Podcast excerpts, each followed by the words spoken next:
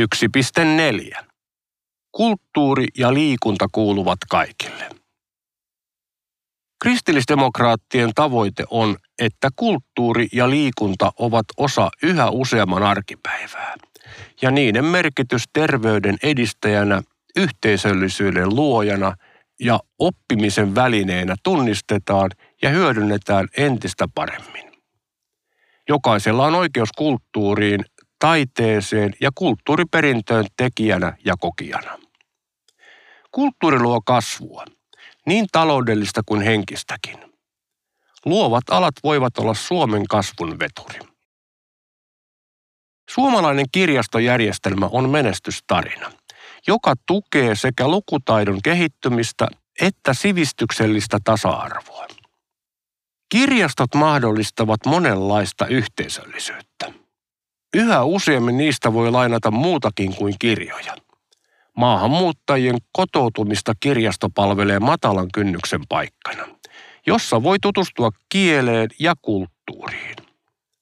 Järjestelmää on päivitettävä vastaamaan tarpeita etenkin e-lainauspalvelujen ja korvauksien osalta.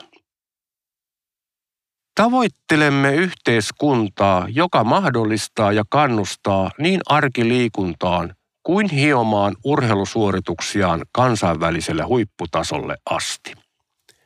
Edellytyksiä liikunnalle ja urheilulle on tarpeen vahvistaa ja monipuolistaa.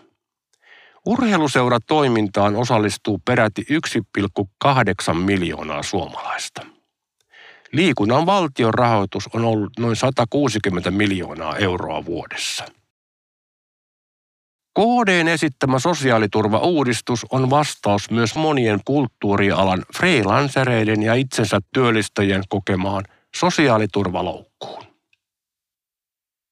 Toimenpiteet.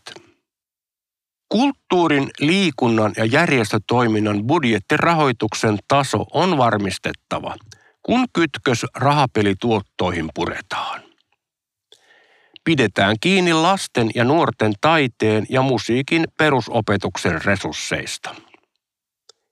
Kehitetään kulttuurilähete- ja liikuntareseptimalleja ja laajennetaan ne koko maahan.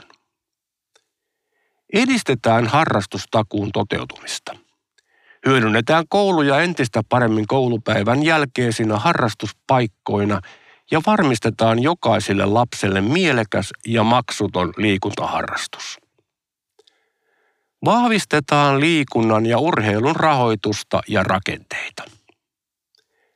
Kehitetään arkiliikuntaa varmistamalla hyvät edellytykset kävelylle, pyöräilylle ja ulkoilulle kaiken ikäisille ja kuntoisille, myös erityisryhmille